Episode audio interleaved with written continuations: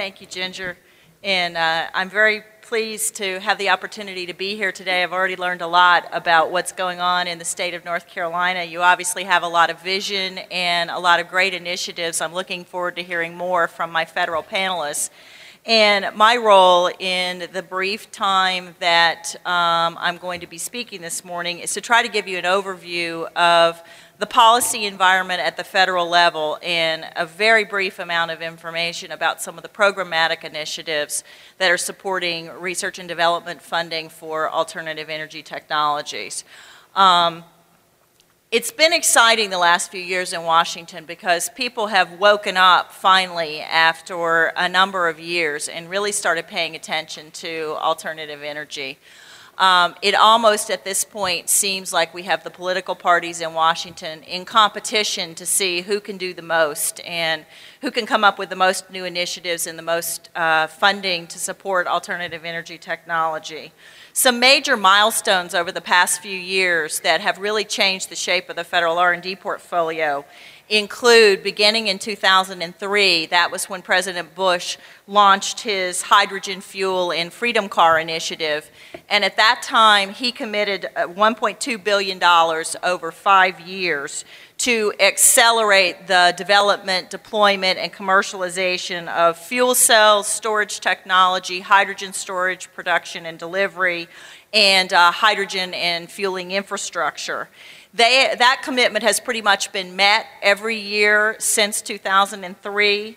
And the president's proposed 2008 budget, which just came out in February, puts the last $300 million into that $1.2 billion commitment. So that's been a pretty significant uh, source of investment over the past few years. That was followed in 2005 by the Energy Policy Act. That was actually the first policy act enacted in Washington in more than a decade, and there was a lot of controversy around it, and some popular provisions of it, and some unpopular provisions of it.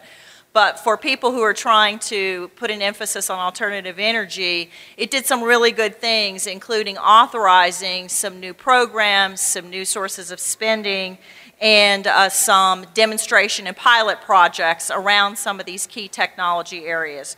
For example, it authorized $4 billion for hydrogen production, for R&D, for demonstration programs. It also authorized significant investments in biorefineries and um, uh, biomass and biofuels research and development. And um, as well provided some support for wind and solar. So most of the technology areas got a little bit of something in terms of authorization. Again, Congress and the President, once these funds have been authorized, have been following up actually to fill out the R&D budgets each year.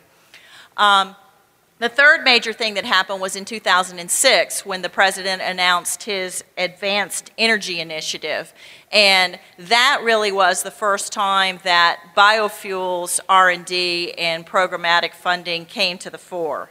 Uh, the president set goals and focused on investments in a lot of ways to achieve the energy efficiency goals, including um, advanced batteries for plug-in hybrid vehicles, hydrogen fuel cells, photovoltaic solar and wind, and also embrace the concept of new methods of producing ethanol from cellulosic feedstock for the first time, looking at agricultural waste, forest residue, and energy-specific crops such as switchgrass. The president's fiscal 08 budget goes a long way toward actually making some of those numbers a reality, including 2.7 billion for this overall program. The biofuels piece is a major piece of that initiative. Um, the research funding for uh, cellulosic is, has increased by 65% to $150 million for biomass and biofuels research for fiscal 2008. And the vast majority of that increase is for uh, the cellulosic uh, biomass. In addition, the president continued making increases year after year for hydrogen, wind, and also continuing around vehicle technologies. And I'll talk about what some of those numbers are in just a moment. In the most aggressive statement by the administration came just this past January in the fiscal 07 State of the Union address, where the president actually embraced some very aggressive goals around increasing the supply of alternative fuels by setting mandatory fuel standards. And the goals embraced were re replacing 10, 20% of gasoline usage by 2012 and 30% by 2030. And that we're referring that into in Washington as the 30 by 30 goal. And there's a lot of policy that's being developed around that. Uh, there's widespread recognition, I think, in the R&D community that to meet those goals, substantial new investments in biomass and biofuels are going to have to be made, and there's substantial planning that is going on. One of the hallmarks of what the Department of Energy has been doing over the last few years is running their R&D programs in a much more business-like fashion than they have previously.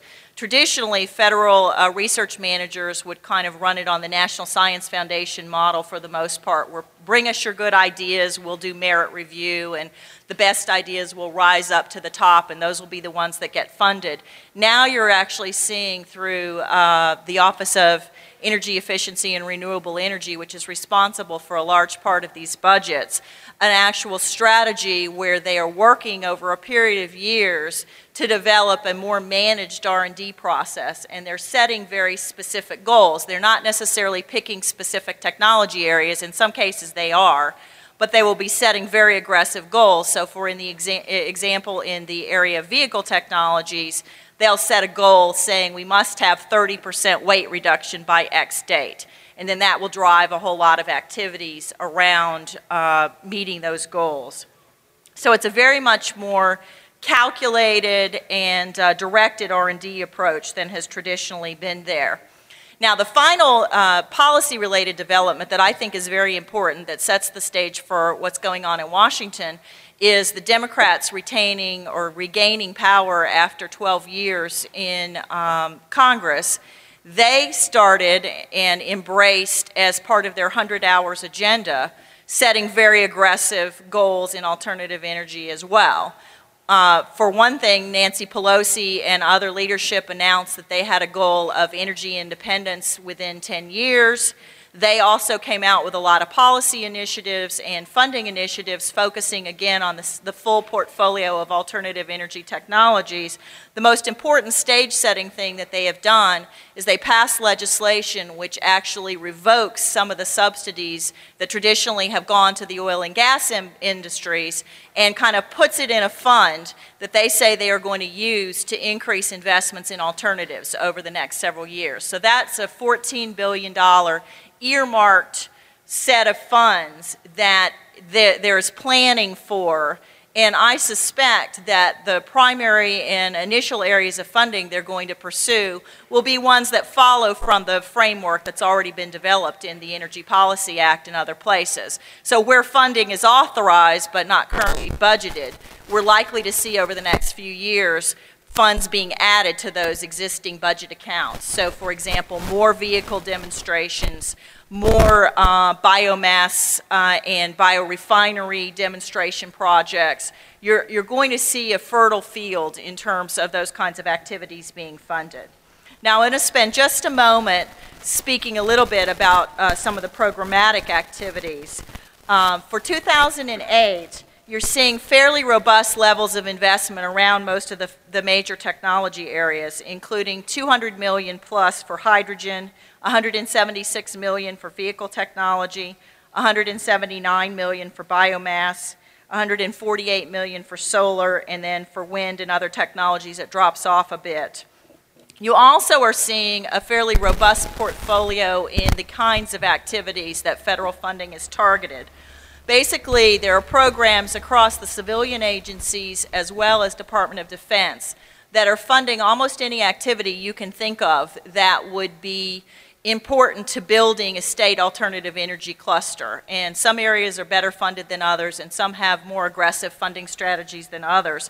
But it covers everything from basic and applied research, technology development, evaluation, scale up, prototyping, new centers of research excellence. For example, there's one coming out of the Department of Energy in the next few months on um, hydrogen storage R&D, feasibility studies, business plan development, centers for business incubation. There's a, a, solar solicitation on creating business incubators directed toward solar companies, for example. Um,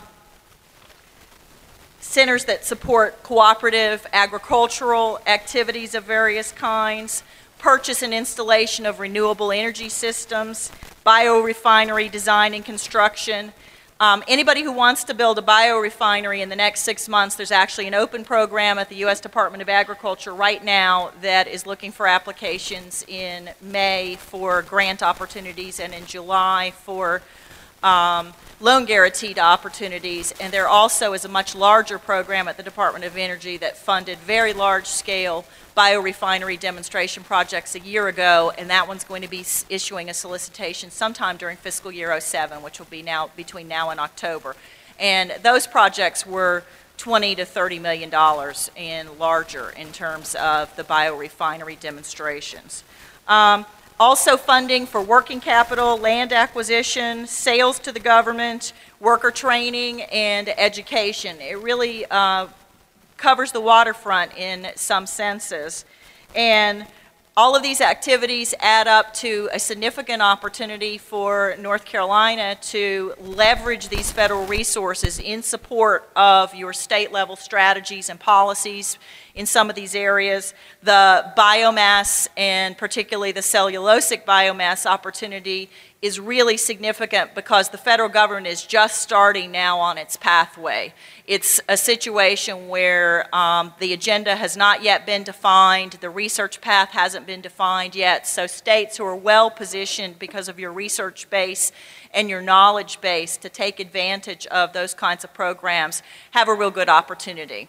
So with that very brief overview, I will uh, stop for now. Thank you.